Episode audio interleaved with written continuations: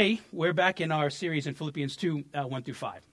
And you're probably saying, like, dude, how long can this guy preach on these five verses? Because the truth is for a very long time. And I feel like there are just, you know, all of Scripture is wonderful, and all of it gives us a incredible connection point to God and the people that are around us as far as receiving love and passing it on.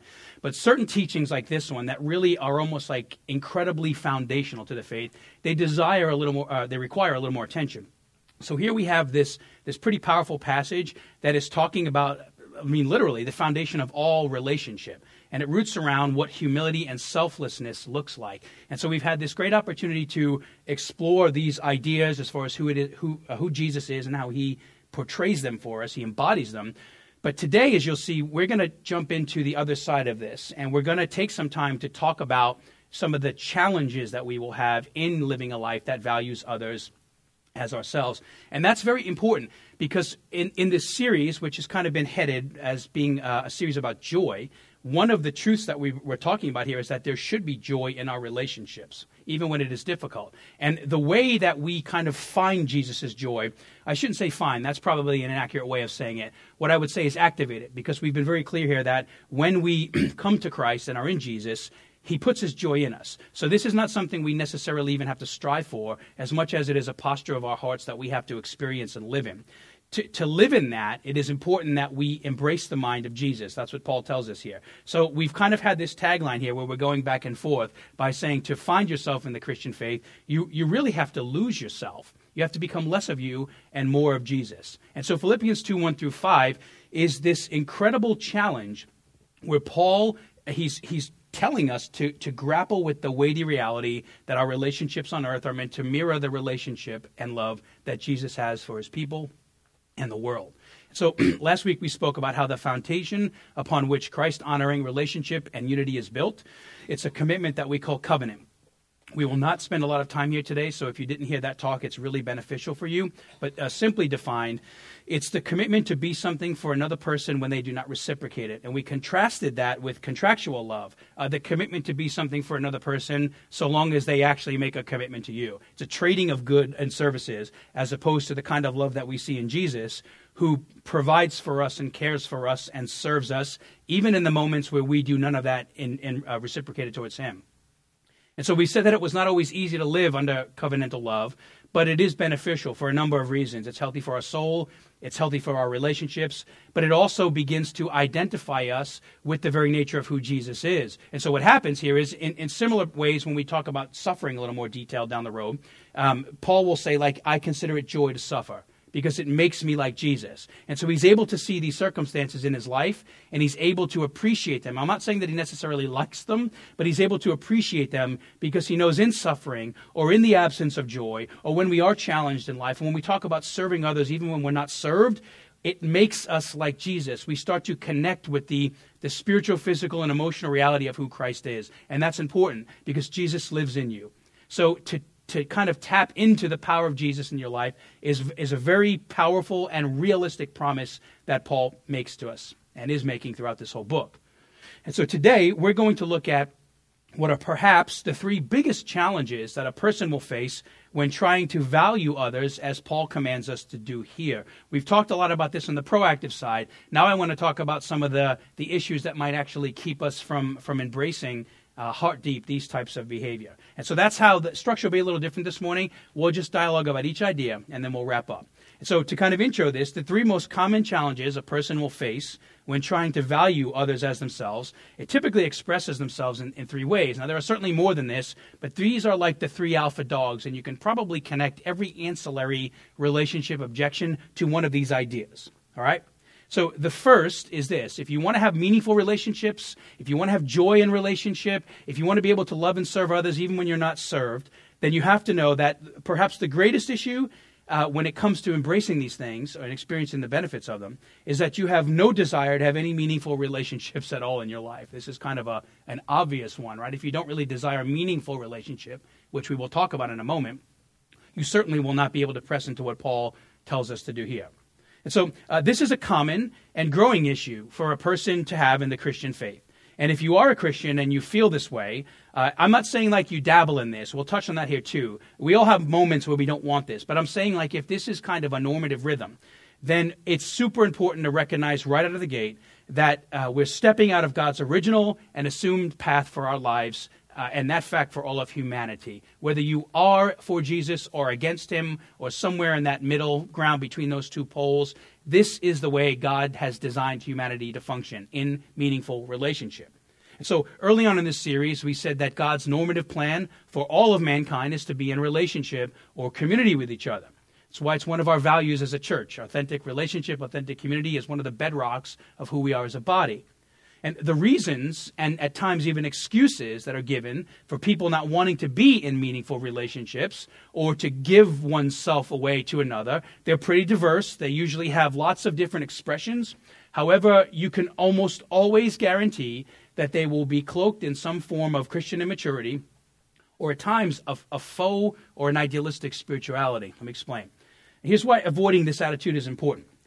Uh, think about this relationships, right? E- even in the Christian faith, if you don't want to have meaningful relationships with other people, both loving God and not loving God, um, there's already a contradiction in that because the foundation of our faith is this primary relationship we have with Jesus. It's Jesus dying for us so that we can know him, right? So to want that type of relationship, but then to not want it with other people is already a problem.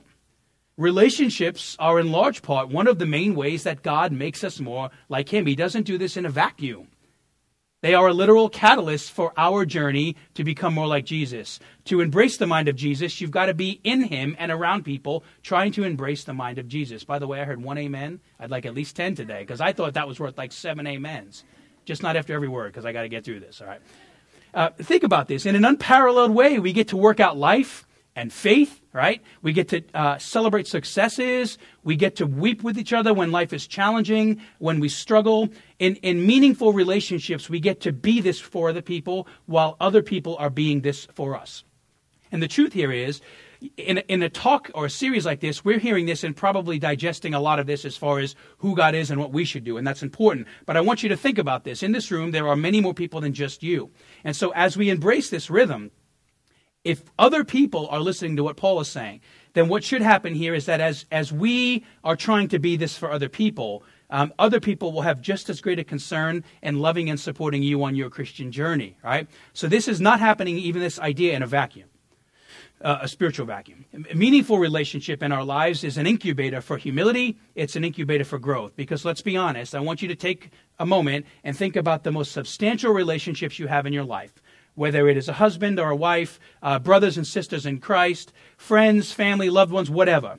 In those tight knit circles, people have the freedom to speak into our lives and challenge us in areas of our lives that no other people really can. Like you wouldn't expect the, you know, you're kind of walking into Walmart and you uh, got your buggy full of groceries and you check out and the lady's like, I really would like to speak to you about your lack of humility, right? That doesn't happen to the checkout lady to the, in the Walmart uh, line. Although most of us are probably challenged in our humility at Walmart because when I go in there, like veins pop out of my head because there are lines everywhere and people are mean.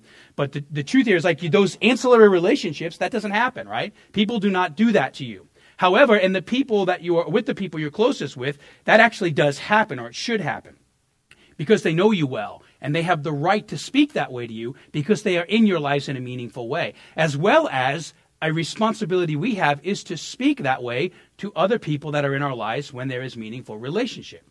They become objective checks and balances that help us to understand who we are and who we are not yet in Jesus. So, this is how God designs life to happen. And if you are a Christian or you know a Christian who feels they have no need for meaningful relationship, which is a particularly acute problem in the Western world, we talked about this a couple of months ago. We live in a world that values individual spirituality. Uh, and for those who are in Jesus, this is not an individual's game. It has an element of that, but there is a communal or a plurality in our relationship. There's reasons for the reason that people embrace this idea. So for some people, it's because they do just use it as an excuse to not grow up and into the image of Jesus. I mean, think about this, just kind of logically. It is much easier to live in ways that are out of step with the rhythms of Jesus, contrary to his ways, when you are not around other people who are trying to live in love as Jesus did. When you're in that vacuum, you really can become the God of your own faith, and you can start proactively embracing um, ways of thinking, believing, feeling, and practicing the faith that don't even honor God. Here's another side of the fence. some people, um, this might be a, a more noble excuse, but I still think it's a problematic one. Some people will have no desire to be in meaningful relationship in their lives because they feel it's just too risky uh, to be open and vulnerable with another person. So, unlike this other person who says, "Just stay out of my way. I don't need you in my life," this person is saying, "You know, um, I maybe even would want to do this, but I know that when I start getting in people's lives and they get in mine, it's going to be risky and I might get hurt."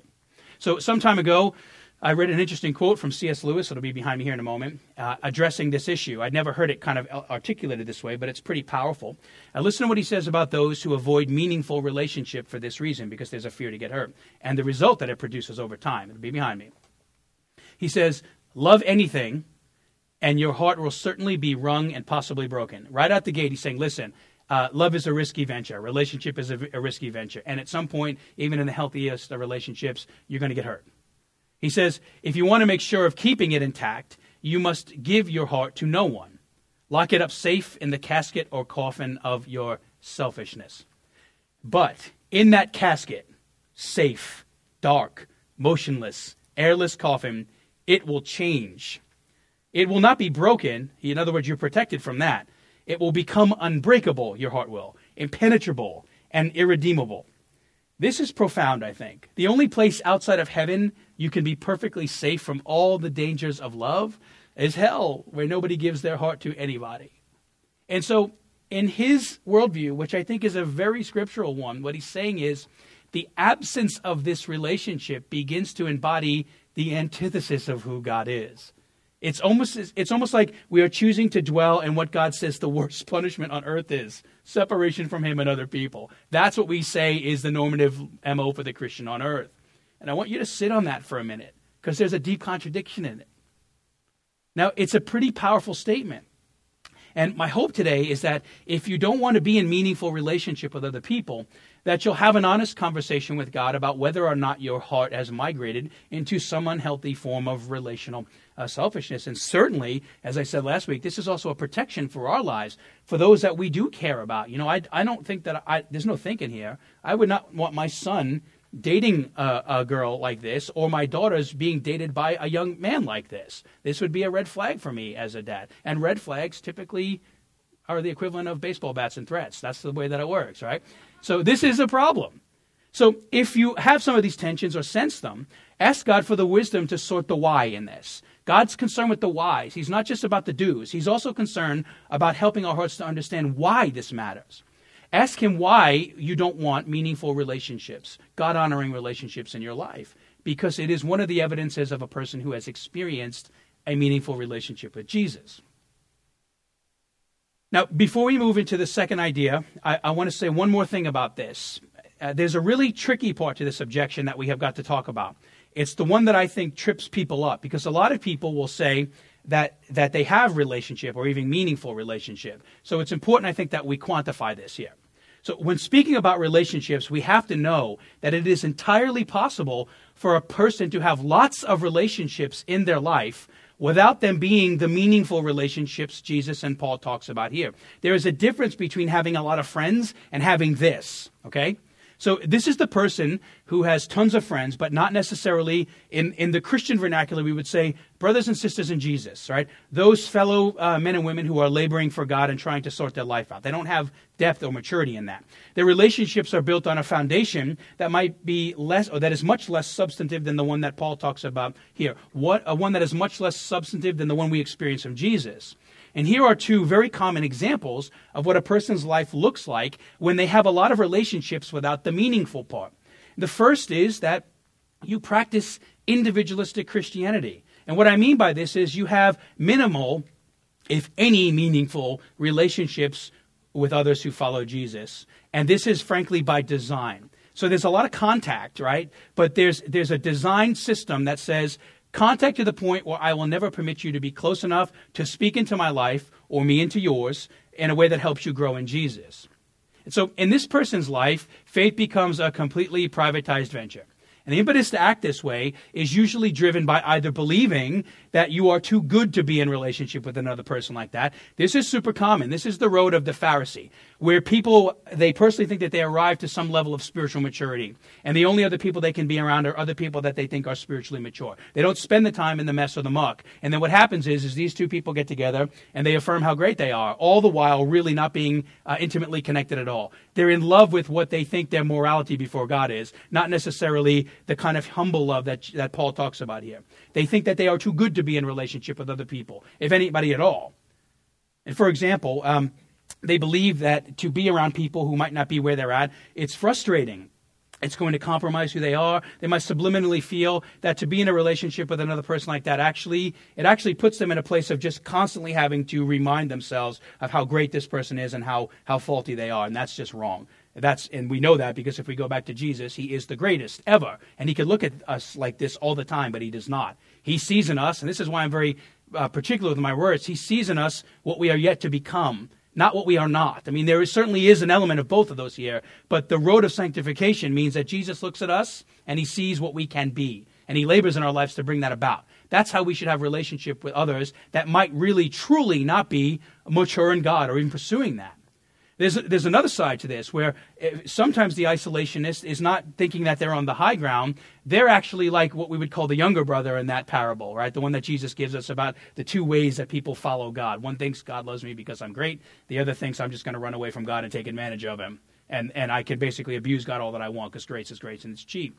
Sometimes the Christian isolation, isolationist is running from godliness to godlessness and it's much easier to get on that road without meaningful relationships. When there's nobody to talk to you or hold you back or challenge that, you know, you, you wall off life and then you just drift away into whatever you decide to do.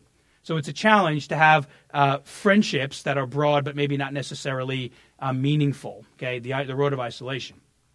The other one, which I think might even be more prevalent than this one, is that you're in many relationships, but uh, they do not reflect Jesus' values for, for relationships. So you've got a lot of friends, but when you start looking at the way that Jesus speaks of relationship or Paul here, that stuff is not in them. It's, you've got a broad network of friends that are relationally an inch deep. And this is also a very common issue today, and it is deeply linked to a serious theological misunderstanding of what Christian community is. So this is the person um, who thinks that God has given the word relationships so that you and I just never get bored. That's a, like the cosmic end of God on the cross was that you will always have something to do on a Tuesday night. They believe Jesus' crowning achievement is not necessarily redemption, but uh, it creates this loose social network of Christians uh, who guarantee that they'll never be bored in life and they will always have something to do with each other. And there's a deep irony in this way of believing, because from the outside looking in, it really looks like this type of person uh, has their life together. It looks like they're a modern day socialite for Jesus. However, the substance of what those friendships are built on, it's tenuous at best. So these types of relationships are usually bound together by something far less than the eternal unity of Jesus. If you think like friendship in this sense is all that Jesus was caring about when he created community, then that naturally becomes the chief aim of what you try to build in community. And it starts to undermine this kind of eternal unity and presence that Jesus says defines his people. What Paul talks about here and uses Christ's life as an example for it. What happens is you're not bound by, by Christ, you're bound by appearance. You're bound by age, by race, by lifestyle, by preference, by affinity, by whether or not you're in college or not, a young professional or not, you've got friends or family or kids or not. These become the things that are the most important to build the relationship on. And while those things can be good things to start a relationship with, none of this is inherently wrong. If it becomes the ultimate thing your relationships are built on, then there is a problem because you are now functioning in what we said last week relational contract. I will be friends with you so long as we look alike or act alike or have the same hobbies or never disagree about things or we're in the same season of life. The problem with this is that your relationship will only be as good as your interests, your lifestyle, your preferences, your appearances, your affinities with that person. When those things change because there is no substance in the relationship, the relationship ends. Remove the affinity, and now there is an irreconcilable difference. What Jesus says is remove the affinity, and I'm still there. I am the affinity that binds. And my affinity goes much deeper than your preference. He says, my, my affinity says you've got to learn to love even when somebody is unlovable. And I, I want to give you a practical example of what this looks like. This is kind of a It's a true story, but it's an ambiguous story of something that happened to me in New Orleans. And it is indicative of, I would almost say it's an archetype story. So you can swap out the details and put different faces and places here. But the root of this is super common. Okay? So many, many years ago, I was asked to meet with somebody. I, it was one of those like phone call appointments and I uh, was kind of taken out to talk about a concern that a person had had with another friend's marriage. Close friends. This is what they kept using, the language. And I use the word close very loosely here. So after talking to the person for a bit, they kept reiterating that they felt something was not entirely right about their friend's marriage. They were observing things that they were concerned about. And so we just did what I always do. We started talking through the concerns and tried to validate what could or could not be a real issue. And in a situation like this, it is always my desire uh, to equip the person to, to then raise these concerns with his friend. Because in this situation, I'm like barely a loose acquaintance here, and this person is a close friend, right? And so this is when things get weird. When we move away from talking about the situation and then equipping a person to deal with the situation, the conversation got got a little funky. Often gets a little funky. Even though this person claims to be deeply concerned with the evidence struggles, right, that they have perceived in a close friend's marriage, um, I was told when saying we've got to get you ready to deal with this now that there was no way they were going to bring these things up with this close friend. And I pushed back on that statement really, really hard because it is exactly what we're talking about here. The, you know, this person sitting in front of me saying, "Listen, um, I want to tell you about this." But ultimately, I'm not going to say any of this to my friend because because this is just their business. And I thought the, the illogical nature of that statement was profound. So I addressed it. I said, that doesn't make any sense because if this isn't your business, uh, then why, why are you bringing it up to me, to me? Like, it's somebody's business. That's what's happening here. It's somebody's business, right? And we just got to figure out whose it is. And all the while this is happening, there's stress in a marriage. And so he goes on to tell me that he brought this to me, to my attention, because he expected as a pastor I would just go talk with a couple. Which, let me tell you, they didn't even have to teach me this in seminary. Um, if you ever think that it's going to work out well, that you go to people you barely know and talk to them about the most significant relationship they have in life, it never works out well that they take that well. They're not like, Oh, you know, this just happened at Walmart with the cashier the other day about my marriage. And I really received that. And we went on the canned food aisle and talked about that for two hours. People are like, what are you doing getting in my business? And to a certain degree, there is something right about that. Because in that dynamic, I'm not in somebody's life the way we're talking about here. And so this is obviously me being incredibly sarcastic to aim at, at a truth point. The sad thing in this is that it never got brought up. And so, like I said, this is a perfect example of lots of friends, but a questionable nature of how meaningful the friendship is. Thank you. so, the, the, amen, I'm just going to say it. The, bot, the bottom line in this, right, is this Christianity is a team sport. And you are running the wrong play if you think that this type of person, this archetype, this, this objection, no meaningful relationship, is, is a good thing. The vast majority of teachings in the New Testament talk about key pronoun, how we grow in Jesus. I'm going to say it again, how we grow in Jesus. So remember that because if there is no we in the relationship with us and Jesus and us and others, we are never going to have meaningful relationships. You just can't. I said like two months ago, you if you're more concerned with the me as opposed to the we, then what happens is you never build this rhythm and you increase the chance of learning to follow a God who is not the God of our scripture. So it's super important to recognize meaningful relationship matters. Okay, these next two challenges I want to talk about. They they talk about uh, the, some of the nitty gritty of what happens when we are in relationships. So let's just say this is not your issue. This is where the second idea comes up. You are in relationship. You value meaningful relationship, but you're in relationship to get something, um, but you don't want to be something for the other person. So what's happening here is this is a one-sided contract. I gave the example of the theater last year. This is me saying, uh, as much as I wish this was true, we're going to be here for free. And they're going to say, uh, no, you're not. Yeah, get out now. That's how the way it works. One-sided contract, right? The challenge of this, it strikes at the heart of what Paul calls selfish am- ambition. This is kind of the root example of this. It's what happens when you're just uh, willing and able and desiring to step on other people to progress your own life. So if you've ever been around a person like this, the, the character traits are undeniable. Uh, this is a person who has the uncanny ability. It does not matter where you start a conversation. It could be about things going on on the western coast of Africa. But at the end of a conversation, it will always be all about them. They have the unique ability to take whatever you say and then internalize it and, and make them the chief aim of what you're discussing. This is the person who is only around when there's something to get. Uh, they they offer them something and they'll be by your side, but ask them for something and they just won't pick their phone up or respond to a text. This is the person who, in a conversation, only cares to mention what is going on in their life. You could talk to them for half an hour, and they will never say, "How are you doing? What is your life like? How is, how are you, how's your family? How are your children at? How's your mom? Is she still sick?" They don't even ask those questions because they've never taken the time to ask about what you deal with or struggle with. It is the chief example of a one-way ticket to self-will, self-preservation, like we talked about a few weeks ago. And when left unchecked, this person becomes an expert in using relationships to manipulate others to get what they want out of life. This is where the selfish ambition piece comes into play. And I wish there was an easy fix for this detrimental heart attitude, but the truth is there isn't. Because a person who has gotten to this place in life has allowed an incredibly unhealthy root to take hold of their heart. You don't start out this way necessarily. And the longer you let that root deepen into your heart, the more it becomes the way you think you have to act. And then what happens is you start to live in ways that are very far from the heart of Jesus. And that's why pulling this root is going to take work. And the foundational work that takes place here is some kind of recognition, if you are in Jesus particularly, some kind of recognition that violating God's foundational rule of God's design for all relationship is a problem. And even if you are not in a relationship, let uh, in Jesus, let's just say you're here and you're questioning faith, or you have friends that are not Christians, whatever. Sanity says that remove God from the picture, and the wisdom still stands. None of us would be okay with somebody treating us like this. We would say there's something really wrong where every time I'm around you, I'm abused or taken advantage of, right? It's a biblical principle that spans both those in and outside of Jesus. But for now, I want to talk about why this is so problematic for those in Jesus. Um, when a person gets to this place, it's screaming that you're, you're living your life to serve yourself.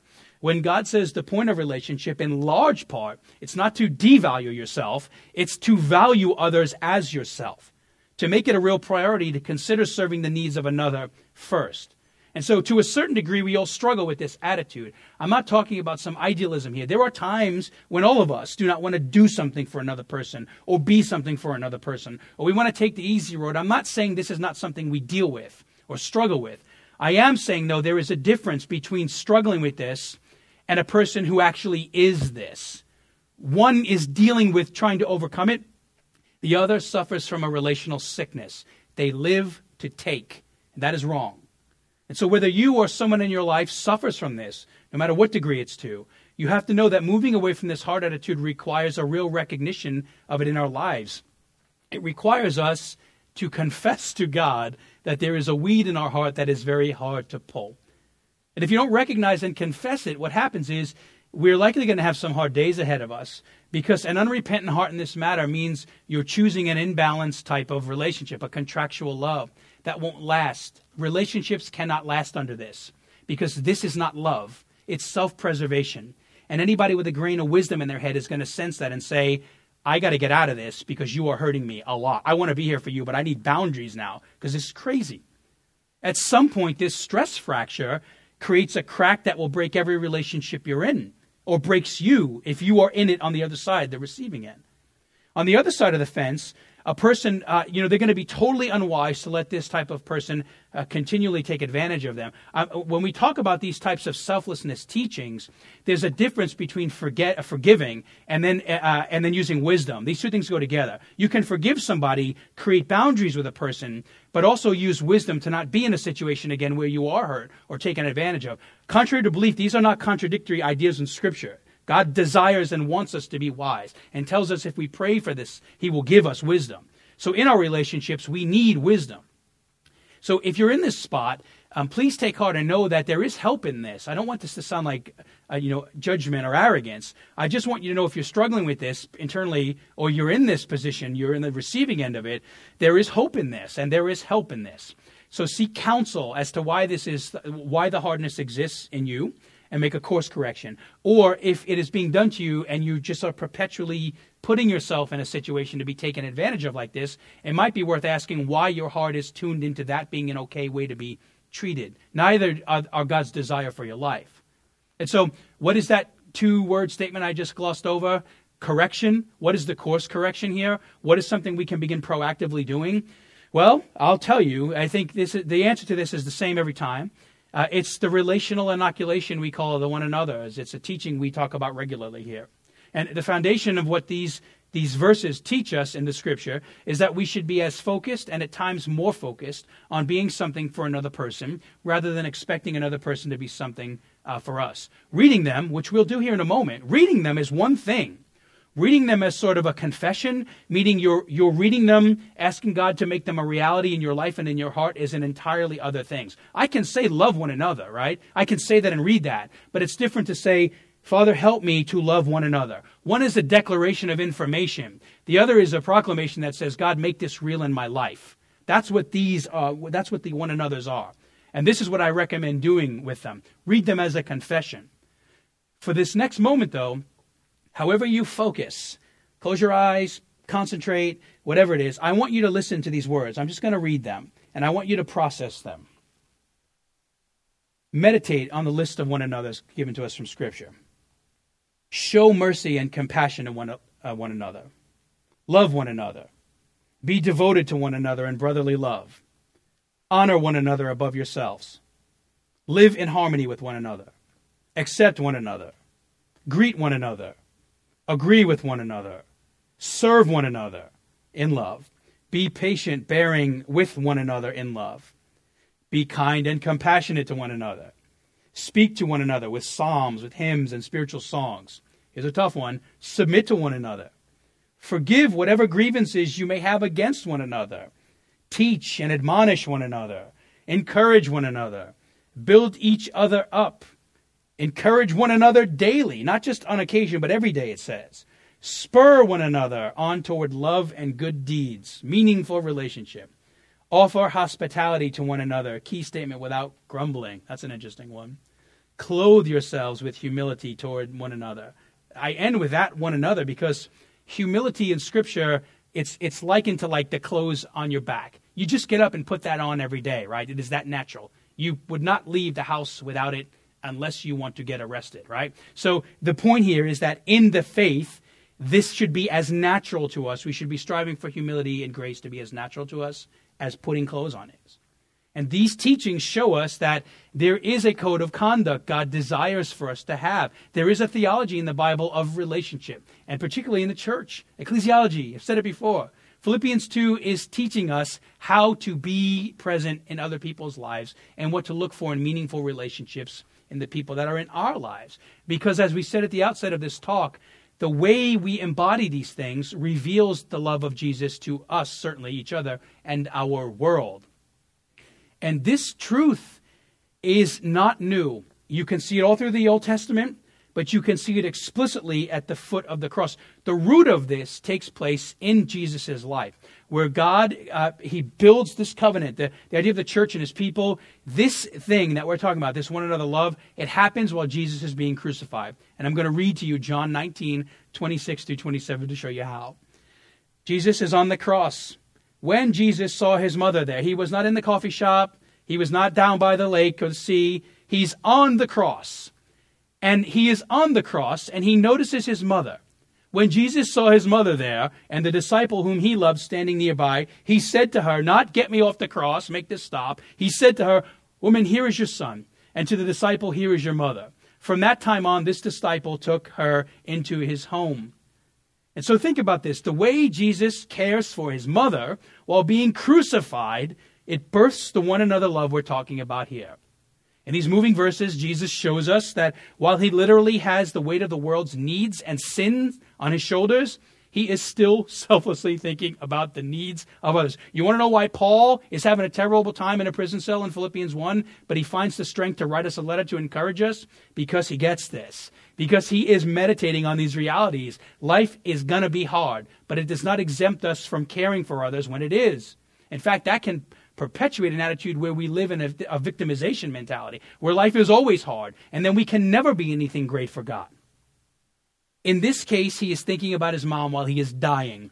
And it's interesting that even though, you know, the Bible tells us he's got biological brothers. In John 7, we know he's got other brothers. Here he leaves his mom not in the care of flesh and blood, in the care of, of spiritual blood. And the reason is an obvious one because his younger brothers reject him. We know that. But his beloved disciple does not. And he puts his mom in a relationship. He says, Listen, you guys got to take care of each other now. Love one another because I'm not going to be here to do this anymore, like this, anyways. So this act shows us two important things. Um, the first is it's just a concrete validation of God's promise on the cross. Like what he says is going to happen, it happens. And it doesn't just happen in a prediction, it happens because he's making it happen. He promises that he's going to make a new family on earth, and that family is called the church.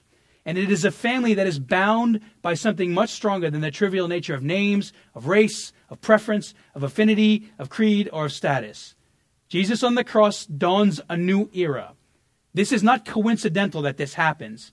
It's an era that takes an incredibly diverse group of people, all made in God's image, all over the earth, and he forms a bond so deep in them because of him, not affinity, not because of contract, because of covenant. He, he creates a bond in them so deep that they are now past, present, and future the family of God, the brothers and sisters in Jesus. We, we are a unified body of Christ, and that's why we declare this when we take communion, when we read the Apostles' Creed. We are in the pedigree of a long and big family, and there will be people that follow us.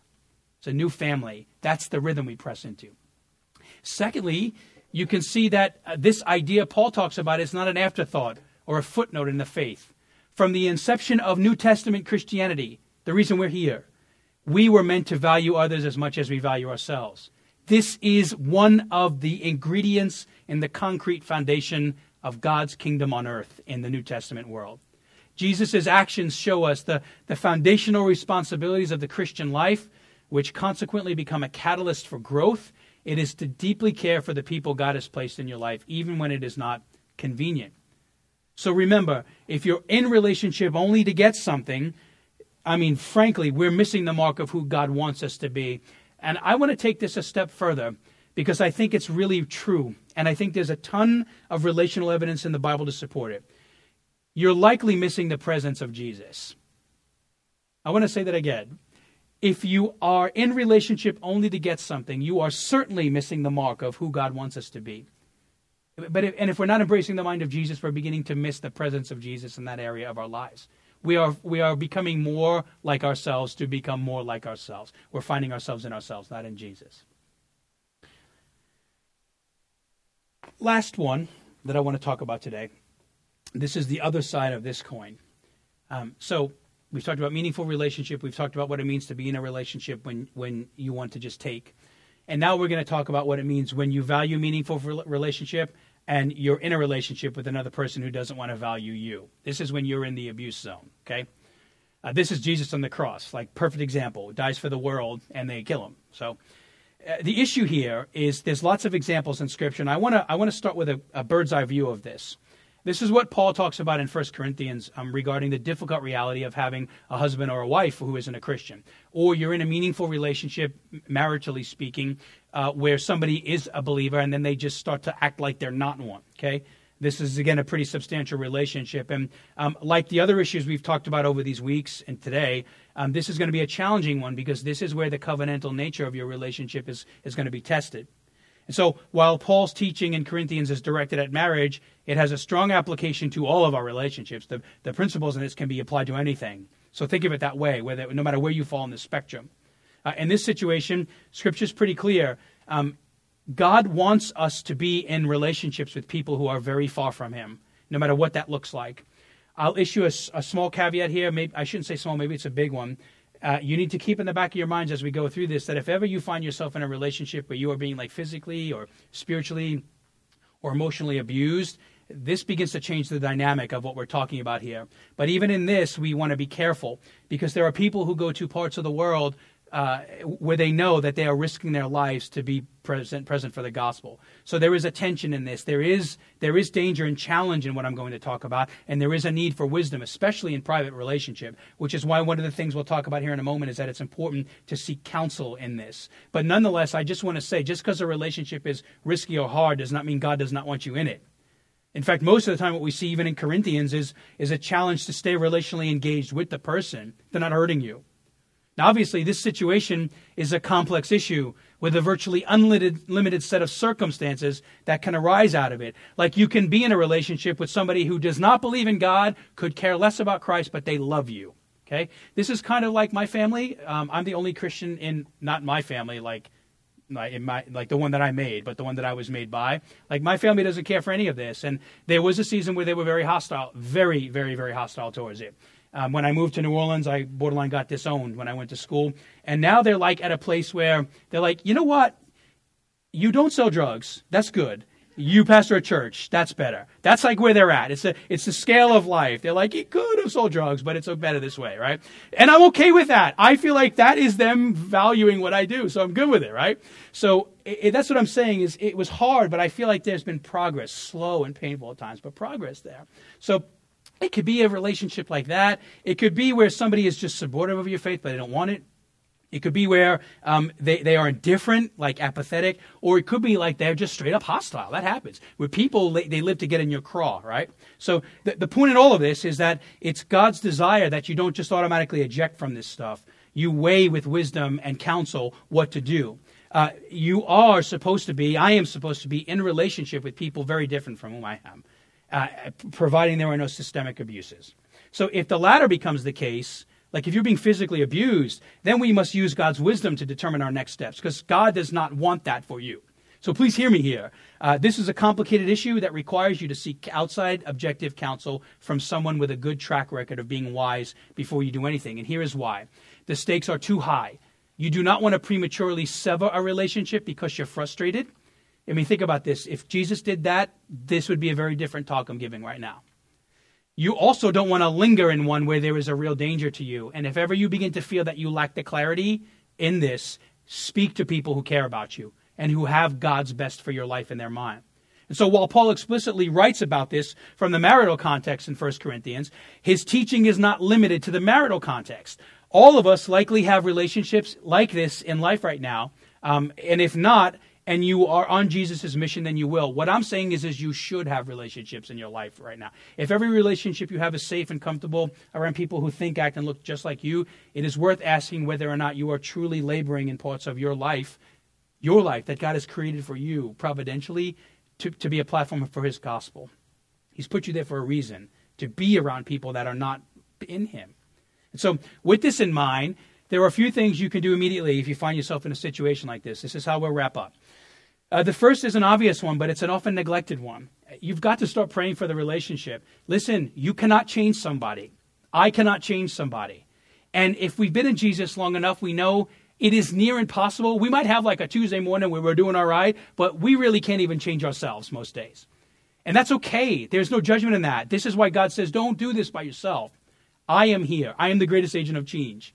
Start talking to God about the relationship because doing so invites God into the situation. Remember in our Nehemiah study, I said you cannot build the kingdom of God without the king. This is just a spiritual reality of that. Invite God into the situation and allow him to soften a hard heart in that person. You've got to pray for that person's heart to soften, all the while asking God to help you not develop a hardness of heart towards that person. You're not just praying for them, you're praying for you too. Because if you do not, what happens is you, you will probably make matters worse when you start to take the high road in a situation like that, um, what happens is you might start being judgmental towards a person. You might start expecting them to behave like Jesus when they don't even believe in him or trust in him. Praying for people has the tendency to give you a greater understanding, burden, and love for them. So pray that God would begin to write this one another love on their heart and yours. Let God be the agent of change. You, you take that on yourself, you're going to be a very angry person. You might eject prematurely. Secondly, you have to make sure your every action is defined by love and service to the person. If you are in a relationship to try to get somebody to change, they're going to pick up on that in the same way you would. There is a reality of trying to be altruistically who Jesus is. I mean, look at what he does. He is before people, he lays it out, and then he calls them to respond. You never have a, an example in one of the Gospels where Jesus has got somebody in a chokehold, making them believe in him, right? He doesn't do that. Maybe we would follow more if he did, right?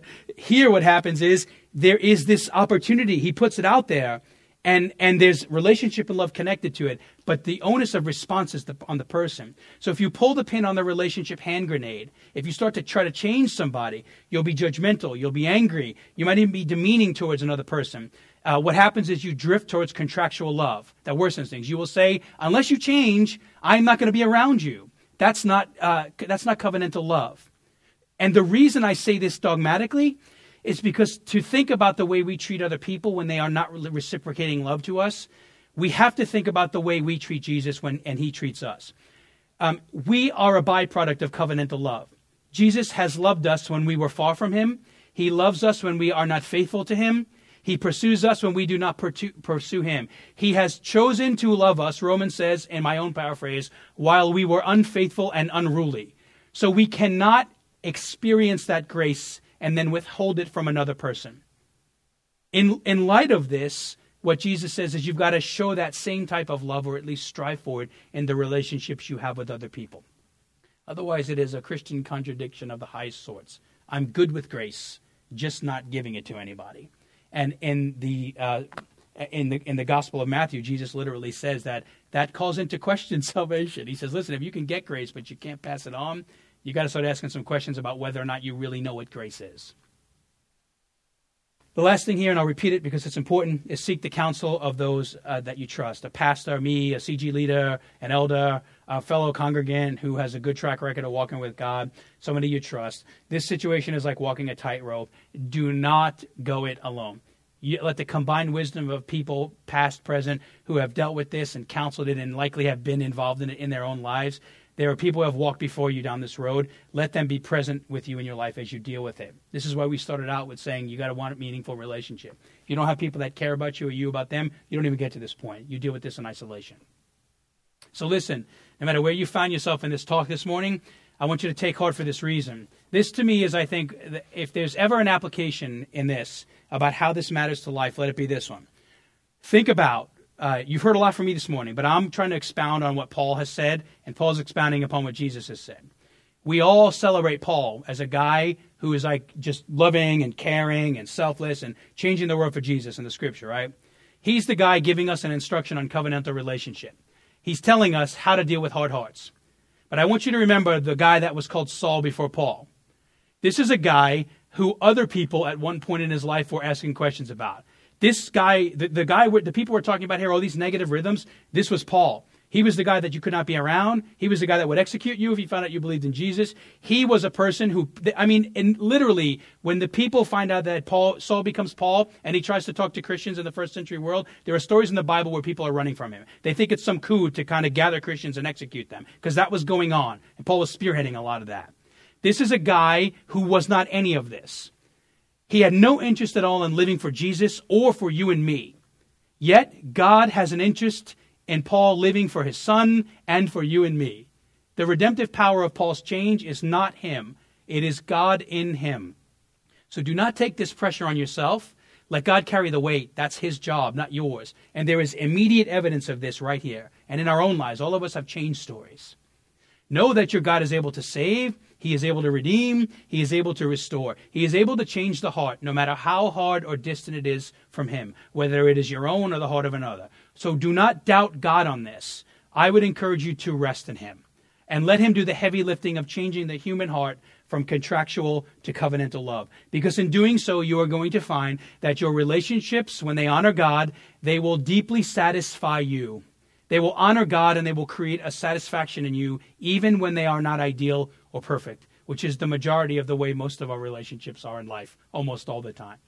So, as we close, ask yourself when it comes to relationship and contractual or covenantal love, when it comes to the things we've talked about today, no relationship, in it to get something at the expense of another, selfish ambition, or you are loving someone and they are just straight up taking advantage of you. No matter where you are in life, ask yourself, how do you understand relationship? What is Jesus saying to you, and what are you going to do about it?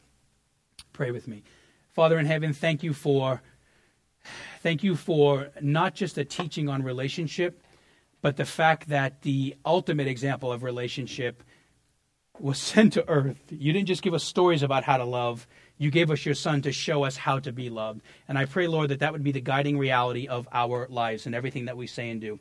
May the profound truth of Jesus in us shape how we are Jesus for others. And may you give us immeasurable clarity and wisdom and how to be in relationship with another person and how to function in a relationship for another person. I pray, Lord, that we would find a good balance in our lives of, of, of valuing others as much as we value self. May we never have that scale and balance. May we never love ourselves more than others or others to the expense where we begin to devalue ourselves. Find and strike in our hearts a proper balance of Christ centered um, relationship. God, we thank you for Jesus, and we pray now in this time of, of contemplation and response that you would just marinate, push these hearts deep into our truths. Let them sink into our hearts, God, and may we now live more like you because of it. In Christ's name we pray. Amen.